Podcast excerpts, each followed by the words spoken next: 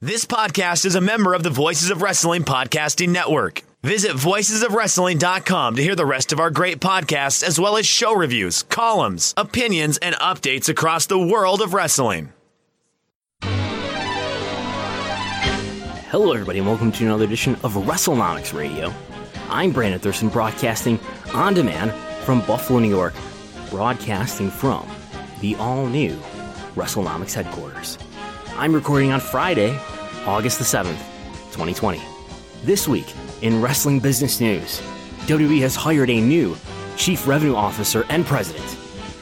Danny Garcia and Dwayne Johnson now own the XFL. A major executive is out at Warner Media. All Elite Wrestling reportedly has a women's roster. And the greatest storyline in all of modern professional wrestling, the story of television viewership. Another week, another chapter has come and gone. We will tell that story again today. But first, in a story broken on Wednesday by Sports Business Journal's John Arand, WWE has hired Nick Kahn to be the company's president and chief revenue officer. Nick Kahn leaves CAA, the Creative Artists Agency, where he worked as an agent for people like Colin Cowherd, Mike Greenberg, and Jalen Rose. Khan essentially takes over the role that was formerly filled by WWE's former co-president and chief revenue officer, Michelle Wilson, who, along with other former co-president George Barrios, was terminated on January 30th of this year. This will not be Khan's first time working with WWE. In his role with CAA in 2018, Khan helped WWE negotiate its US TV rights deal, which resulted in WWE splitting deals between NBC Universal and Fox for Raw and SmackDown respectively, and resulted in WWE more than tripling its US TV rights fees. WWE CEO Vince McMahon said in the press release, "Nick's management style and personal demeanor are perfect for WWE's entrepreneurial culture, and he will fit right in with our exceptional management team." Khan seems to have been in the social circle of WWE executives for some time. The Sports Business Journal article noted that Khan attended the 50th birthday party for WWE Executive Vice President Paul Levesque. The Wall Street Journal notes, Mr. Khan comes from a show business family. His sister, Nanachka Khan, created the ABC comedy Fresh Off the Boat and is producing a new NBC series, Young Rock, about the childhood of Dwayne "The Rock" Johnson, who's going to appear in that show. More on The Rock later.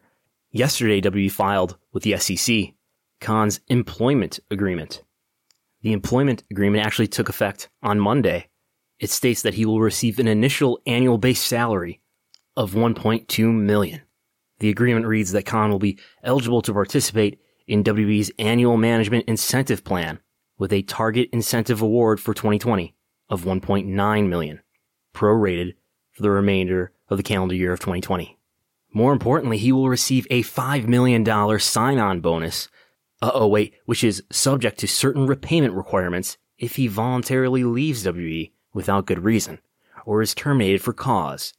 If Khan leaves within the first 12 months, or is terminated within the first 12 months, he will have to reimburse WWE the entire $5 million. If he only lasts between 12 and 24 months, he will reimburse the company 3.1 of the $5 million. If he lasts between 24 and 36 months, he will reimburse $1.2 million.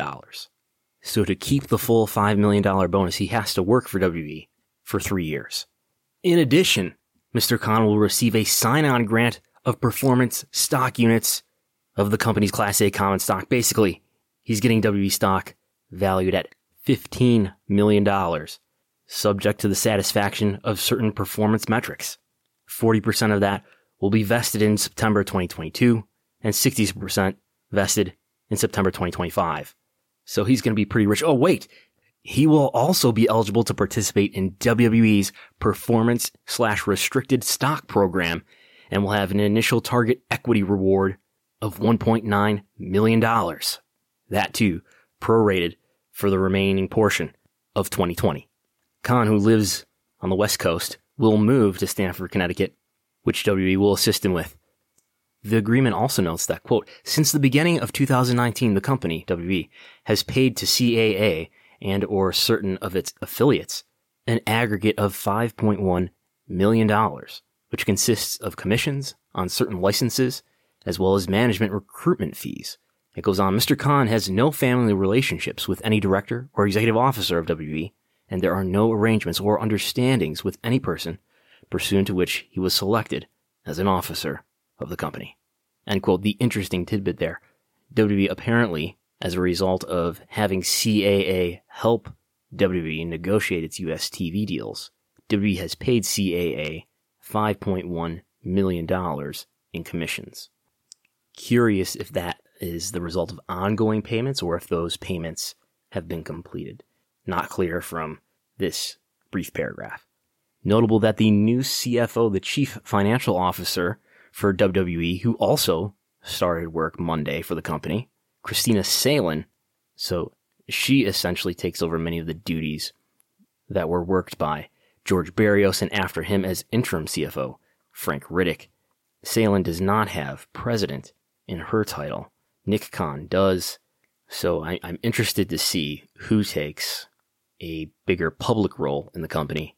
Barrios, for investors and for the financial community, definitely had the biggest role between Wilson and Barrios, arguably even Vince, at least in terms of the time he spent talking on earnings calls and at TMT conferences. So I'm curious who will go to the conferences, who will do the most talking on the earnings calls, or will it be close to 50-50?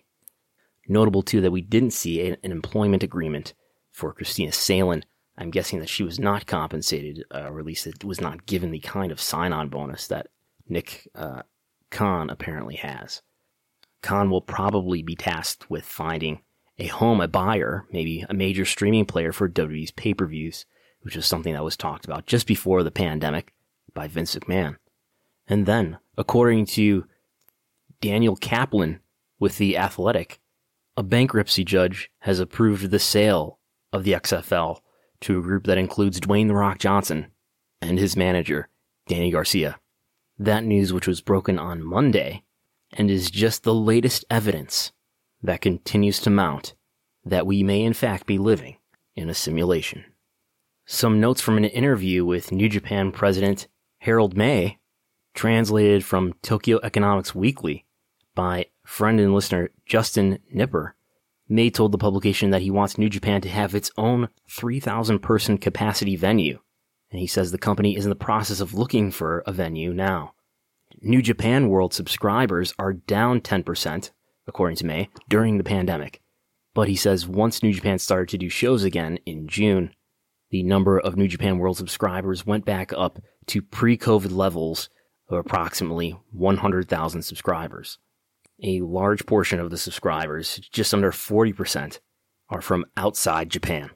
May discussed in the interview that about 20% of New Japan's current revenue comes from the sale of its content, including things like broadcast rights and streaming and video distribution. May says that in most sports, intellectual property-related sales accounts for about 60% of revenue. May said there isn't that much potential compared to the world sports standard, but said New Japan is shifting its profit structure and hopes to focus on intellectual property profit and revenue streams in the future. So that's one of the big differences between New Japan's business and the business of major U.S. companies like WWE and AEW. The major U.S. companies rely very much on revenue from selling the rights to its media, and New Japan very much lives more so in the old model of pro wrestling business, where live events still accounts for the biggest piece of their revenue. And from the sounds of it, their domestic market, Japan, the demand or the value for content, for live sports content, isn't nearly what it is in the US. New Japan's parent company, Bushiroad, noted in its initial public offering last year that New Japan's revenue is about 50% from ticket sales, about 30% from merchandise, and about 20% from the sales of its content. So that would be things like New Japan World and broadcast rights, maybe from TV Asahi and maybe other partners, perhaps Samurai TV. New Japan ended its multi-year run on the US TV network AXS at the end of 2019 when Impact Wrestling's parent company, Anthem, purchased that network. Of course, Impact now airs on that network. And we can report, by the way, that Impact Wrestling on AXS was viewed by an average of 153,000 viewers in the month of July. That was up slightly from June, that averaged 141,000 viewers. The highest month of viewership so far for Impact is February, when Impact averaged 181,000 viewers. For comparison, Impact, which is on AXS, which is in about half as many homes as the USA Network and TNT, Impact is viewed by a little less than a third than either NXT or AEW, and its audience is roughly about a tenth of the audience of Raw or of SmackDown. A couple of graphs with some demographic breakdowns for the ages of 18 to 49, 18 to 34, and 34 to 49 are on my Twitter, @BrandonThurston. I will spare you the recitation of numbers. The Hollywood Reporter reported today that True TV president Kevin Riley will be leaving Warner Media. Warner Media is the parent company of networks like TNT, which airs All Elite Wrestling's Dynamite program. AEW president Tony Khan tweeted on September 30th of last year, in response to me actually, that he officially started the AEW project on April 6th, 2018, when he saw his friend Kevin Riley at a party in Beverly Hills and said that he was interested in creating a wrestling league and working together. Riley's departure from Warner Media is part of executive restructuring under CEO Jason Kilar. Is that really his name? Jason Kilar, maybe it's pronounced? Kilar. The Hollywood Reporter notes, Riley has been a longtime Warner Media executive and first joined the former Turner as head of TBS and TNT. In May of 2019, Riley extended his deal with Warner Media through 2022 and added additional oversight to his growing purview at the company. In recent days, rumors have swirled that Warner Media brass was considering an overhaul of HBO Max's program strategy, which put Riley under the microscope. According to his LinkedIn, Riley had worked for Warner Media and before that, the Turner Broadcasting System, since November 2014.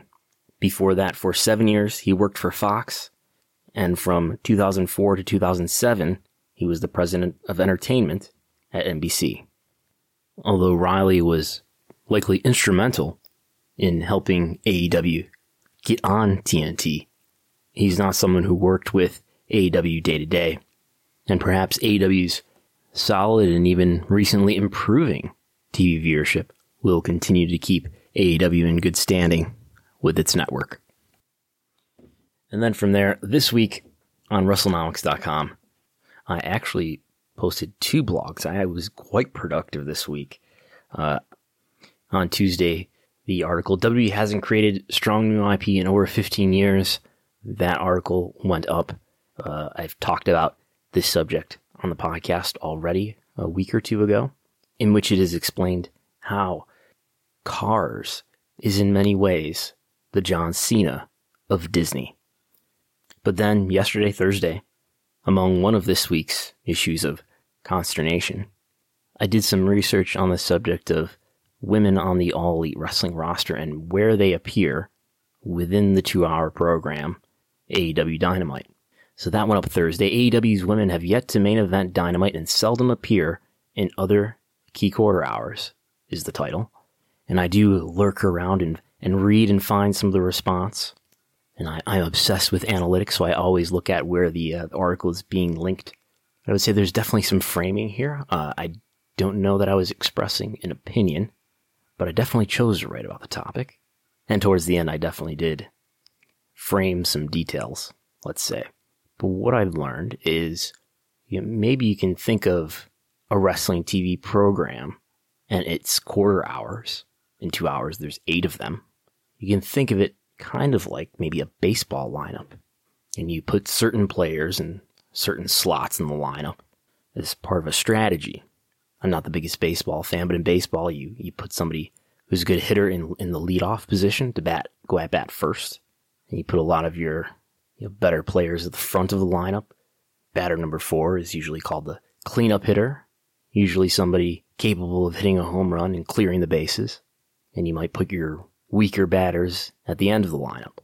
And I don't know how people who make decisions at AEW or within NXT consider this, but in a 2-hour wrestling program, there are apparently some slots that are treated as a bigger deal.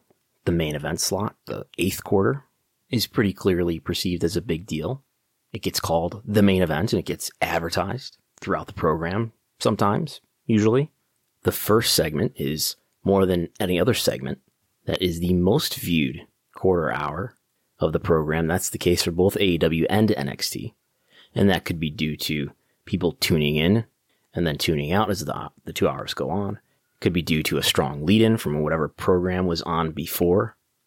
And the segment that starts hour two, which is quarter hour number five, also seems to have some importance and has an advantage when it comes to gaining viewers, probably because it is at the top of the hour as other programs are ending. And in fact, that quarter, number five, which is again the quarter that starts the second hour, and the main event quarter, quarter number eight, are the only quarters that are likely to gain in viewers. And that is the case for AEW. And when you factor out the programs for NXT that had an overrun, so therefore had a ninth quarter, when you factor out those and only look at the NXT programs that had 8 quarter hours instead of 9, that is the case for NXT as well. So again, quarter number 5 and quarter number 8, those are the only 2 quarters that have more than a 50% likelihood of gaining viewers. Every other quarter hour, except for Q1, we don't know about Q1 because we don't have the quarter hour information for the quarter, the final quarter of the lead-in that came before it, but for every other quarter, more than half the time, viewers are lost. Again, that is the case for both AEW and NXT. So when people talk about a quarter hour losing or gaining viewers, I think we should be considering what quarter within the lineup we're talking about. If we're talking about quarter number 2, 3, 4, 6, or 7, it is generally, usually the case that those quarters lose viewers for both AEW and NXT. If we're talking about quarter number 1, that quarter more than any other quarter is the most viewed quarter of the program for either program. If we're talking about quarter number 8 or quarter number 5, those quarters, more often than not, gain viewers. You might say that each quarter is biased to gain or lose viewers depending on where within the 2-hour program the quarter hour is slotted. Now, this is not necessarily new information. This sounds familiar from other quarter-hour studies from previous eras, looking at Raw, maybe even going as far back as Monday Night Wars with Nitro and Raw. This is not necessarily new information that the opening segment is strong, the top of the hour is strong, and the main event is strong. Now, these facts come with their own chicken and egg, self-fulfilling prophecy problem. Do Q1, 5, and 8 do well mainly or mostly or primarily because of where they're slotted in the show? Or do they do much better than they would otherwise because of what stars are strategically chosen to appear in these advantaged quarter hours? But let's slow down. Why is any of this important? Q1, 5, and 8. Why is any of this important? And how is this relevant to women in AEW? Well, I looked at data from November all the way to the end of July, with the Christmas week excluded, when there was no Dynamite episode. So that's 38 episodes. And we got labels for each quarter hour for each episode that are extracted from the text of reports in the Wrestling Observer. And we find that women have appeared on Dynamite in those key quarter hours of quarter 1, quarter 5, and quarter 8. Women have appeared in those quarter hours just 10% of the time. That's 11 instances out of...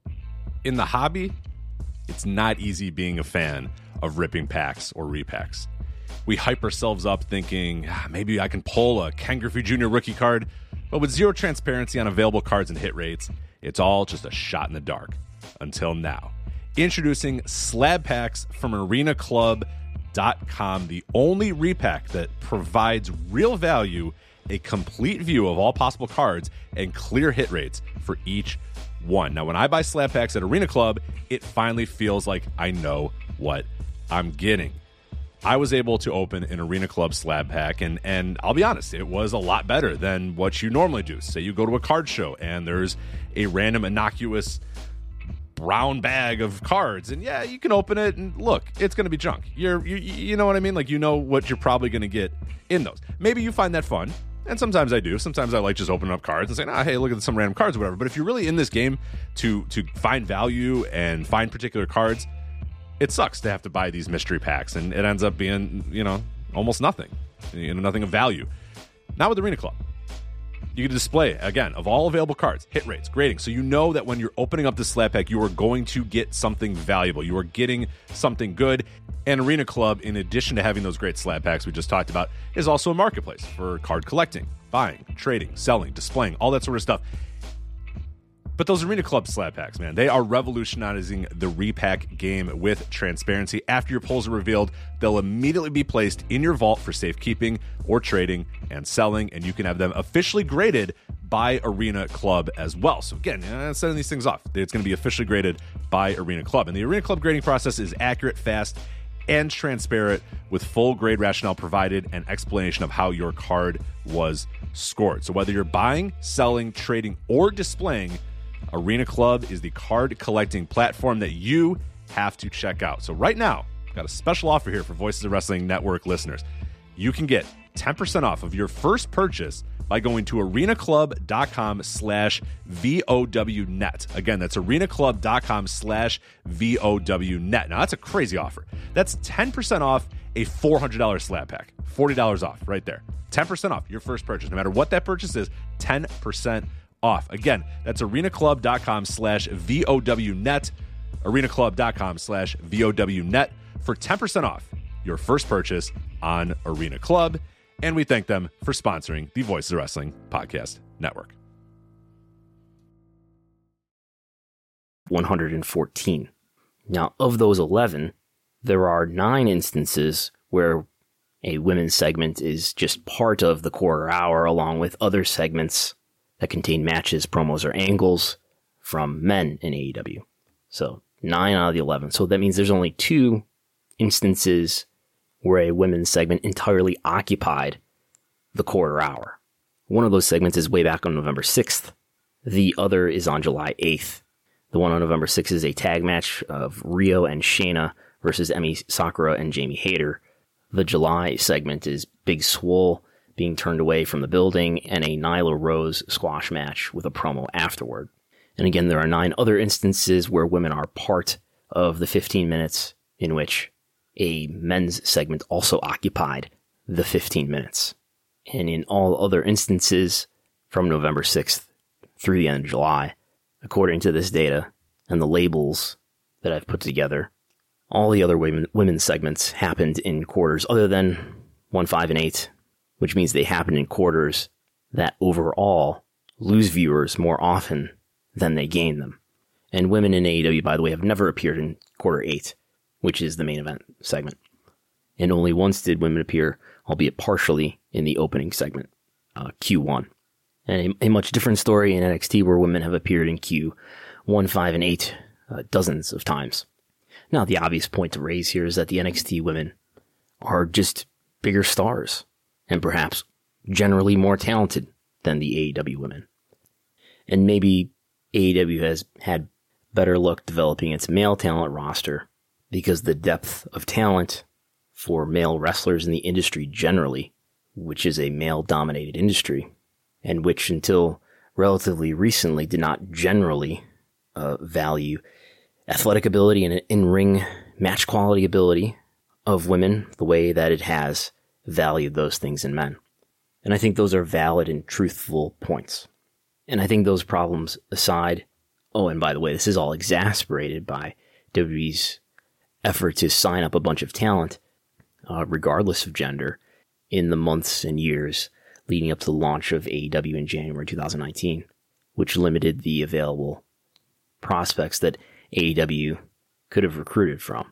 Now, that said, I still think that there's been a deficiency in recruitment Shotzi Blackheart signed with WWE in October, Scarlett Bordeaux in November, Mercedes Martinez in January. Deonna Purrazzo left WWE and signed with Impact in May. Probably AEW's best pickup over that time was Chris Statlander, who'd also been pursued, according to her, by WWE. But further, AEW's been hindered by COVID-related restrictions on international travel. AEW's relied on a lot of female talent from Japan, who can't travel to the US right now. And on top of that, Statlander and Britt Baker are out of action due to injuries. However, before those injuries, before COVID started to affect the wrestling industry in mid-March, from November, at least through January, international travel was possible. We still almost always see women on AEW Dynamite positioned in quarter hours that are, even when men appear in them, more likely to lose viewers than gain them. And yes, I did just pause the tape and go into the spreadsheet and check. 2, 3, 4, 6, and 7. Even when you look at the men-only quarter hours, they lose viewers more often than they gain them. So I don't know, what does this mean? Why is this important? AEW's women's roster isn't as experienced, as talented, and does not have the same level of star power that NXT's women's roster does, nor WWE's roster, women's roster generally. And yes, I think AEW has been disadvantaged by the talent hoarding of WWE. AEW's recruitment of women has been hindered by the lack of depth generally in the wrestling industry of female talent, which is at least partially a result of the industry generally only recently beginning to value female talent the way that it values male talent more so. That said, though, it's apparent AEW has still missed the boat on signing some talents who could have been good additions to their women's roster, who were instead signed by WWE or Impact. And that, combined with even the pre-COVID pattern of not positioning women in key quarter hours, makes me tend to believe that AEW isn't prioritizing or managing the development of its women's roster as well as it could. Now, female viewers don't necessarily watch wrestling, especially for the wrestlers who are women, more so than the wrestlers who are men, but it's worth noting that on average, among viewers, both age 18 to 49 and age 18 to 34, among those big four wrestling TV shows, NXT, AEW, Raw, and SmackDown, AEW Dynamite has a slightly lower proportion of female viewers than the rest. All that said, AEW Dynamite this week, this past Wednesday, had its highest total viewership since March 18th. That was the first empty arena show, and its highest key demo, 18 to 49 viewership, since February 5th. Keep in mind, this was against the NBA for the first time since the return of the NBA, which was airing at the same time on ESPN. NXT did all right as well. It did its highest viewership since early July, 753,000 viewers, AEW doing 901,000 viewers. As usual, AEW beat NXT in every demographic except for the P50 plus. In fact, AEW and NXT's viewership combined on Wednesday beat out that of WWE Raw, which was on this past Monday, of course. AEW and NXT combined was just short of Raw's total viewership, Raw edging out the two programs combined by 4%, the narrowest margin yet. Raw only edged out AEW and NXT combined in total viewership and in viewers over the age of 50. And when I say all demos, I mean the 9 demos that are given to us by Showbiz Daily. But that's not all. AEW alone beat Raw by just 2%. It beat Raw among viewers aged 18 to 34. AEW did not, as it did last week, edge out Raw in the female 12 to 34 demographic. But generally, the gap between Raw and maybe SmackDown, which since it's not on cable, Showbiz Daily doesn't publish as much information about, but the gap that Raw has, the huge lead that Raw had at the beginning of this wrestling TV adventure in the fall, that huge lead has been lessening over time and has lessened quite a bit since COVID started to affect wrestling. And I think we're on a track where we're going to see this trend continue to accumulate over time.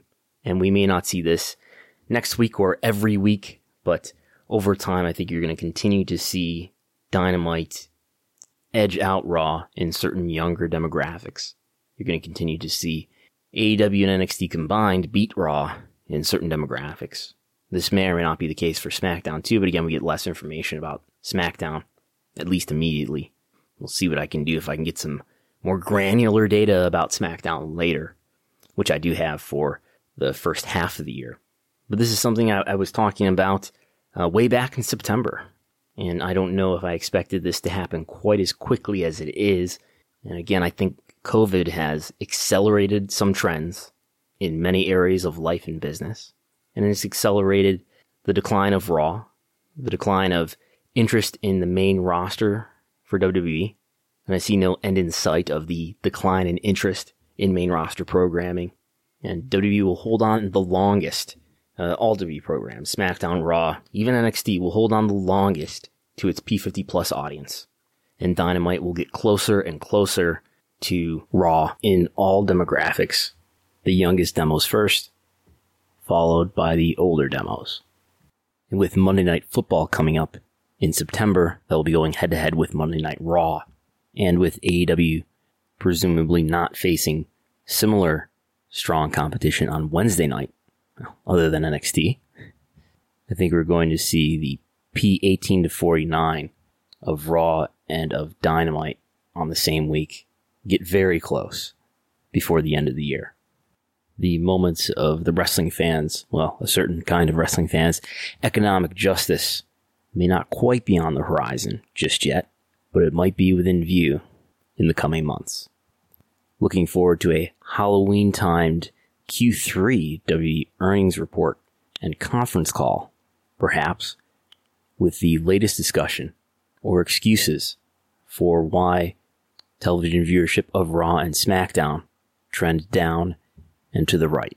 Speaking of which, speaking of these excuses that investors and analysts have heard on WWE's earnings conference calls, our production team at WrestleNomics headquarters this week took the time to put together a number of sound clips with quotes from various WWE executives, mostly CEO Vince McMahon, with his explanations for why things are going the way that they are.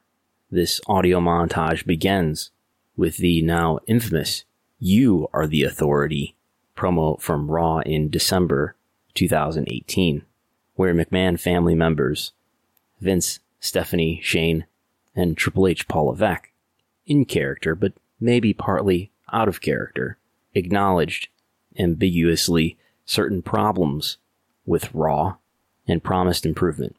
Again, that in December 2018, that will be followed by clips from various earnings calls and conferences, including those with George Barrios, extending from December 2018 all the way to just over a week ago on July 30th.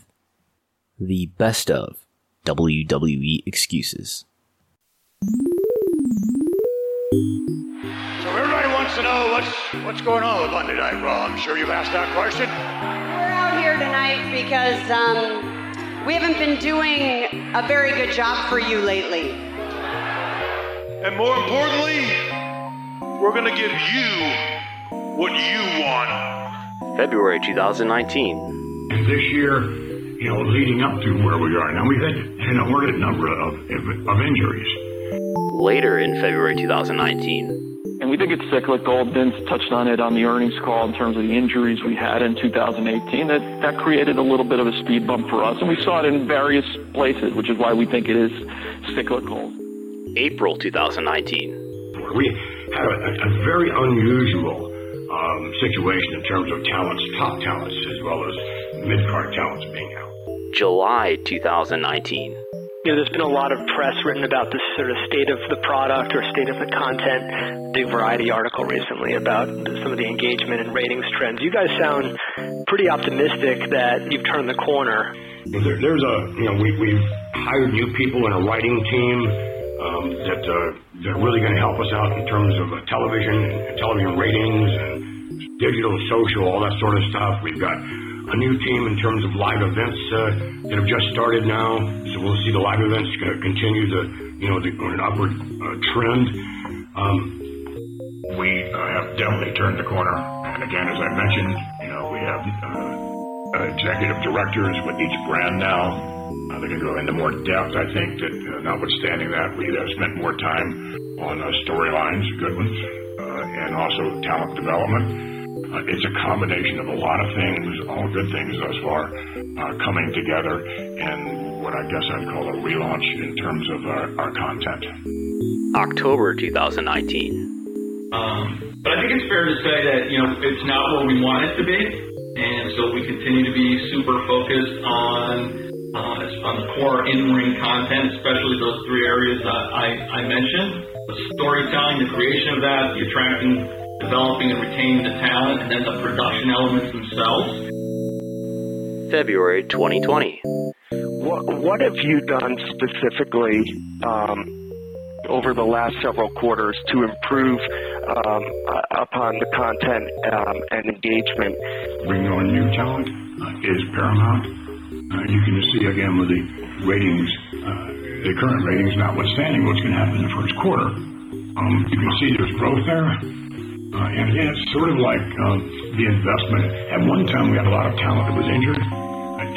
We don't have that right now. April 2020. Ratings for both Raw and SmackDown have appeared soft here the past couple weeks, which is a bit surprising since you guys are, basically the only live sports content on television. Ratings and what have you are concerned, SmackDown has virtually been no change, very little. Raw has suffered, but not necessarily because of the environment. It's suffered because we bring in a lot of new talent into Raw, and it takes a while to get these new talents over. We no longer have Brock Lesnar, obviously, but we have a new champion. July 2020. It's tough to us to make Raw and SmackDown feel more equal. That is where we're going. And I just, as far as continuing on, I said what was new and building characters. You always have to build characters constantly.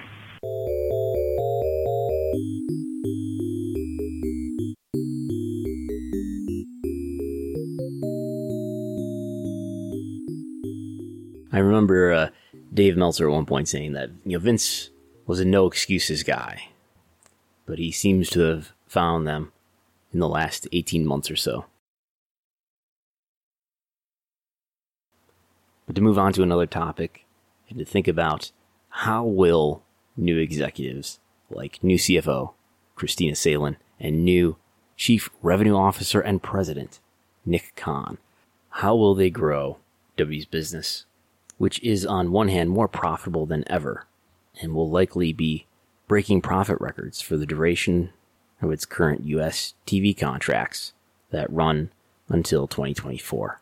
Yet, on the other hand, outside of possibly selling pay-per-views off of the network into a major streaming player, it's unclear what the revenue growth areas are for WWE in the years to come. International TV rights potential doesn't seem to be as strong as some had speculated. U.S. TV rights potential, as always, are murky and uncertain in 2024. Suffering television viewership doesn't help. But let's consider for a moment all of that cash that WWE has sitting there on its balance sheet. The most cash it's probably ever had on hand. The research team at WrestleNomics headquarters went back to 2007 and couldn't find more cash on hand than it has on hand today by a wide margin. Now, maybe that's just due to being overly cautious and protecting itself against economic uncertainty related to COVID-19. But maybe there's an opportunity for WWE to make some kind of major purchase, some kind of acquisition or investment. Maybe we should be thinking about what kind of business WWE is in a good position to invest in. The movie business, well, they're doing what they can there with WWE Studios. The football business, well, another kind of entertainment business. What are the three major divisions? Media, live events, consumer products. Where is the future value in media? Well, live content, yes. Well, that's the present. maybe more so in the future, there will be increasing value in media in the gaming industry. WWE's console games through Take-Two Sports are distributed by Take-Two Interactive, a company that has a market cap of $20 billion. That's many times larger than WWE's market cap. But maybe there are other ways to invest rather than just outright acquisition. WWE does seem to have valuable intellectual property in the gaming space, and maybe the next paradigm in media along the lineage of social media, television, radio, the printed word, will be something in the gaming space. George Barrios was fond of recounting a story about how Vince McMahon, maybe somewhere around 2009, ever the forward-looking entrepreneur, somebody who had so much success using new forms of media like cable television and pay-per-view, he recognized the potential value in social media and urged WWE invest in social media early, seeing it as a land grab. And maybe there is land yet to grab in the gaming space. Honestly, I know very little about the gaming industry. If you have any thoughts on that, please share. I've asked a few people. I understand a lot of the businesses have already been eaten up by companies like Microsoft and Sony. But let me know what you think. At me at WrestleNomics, read me at WrestleNomics.com, or even at me at Brandon Thurston. And as usual, I'm Brandon Thurston, and I'll talk to you next time.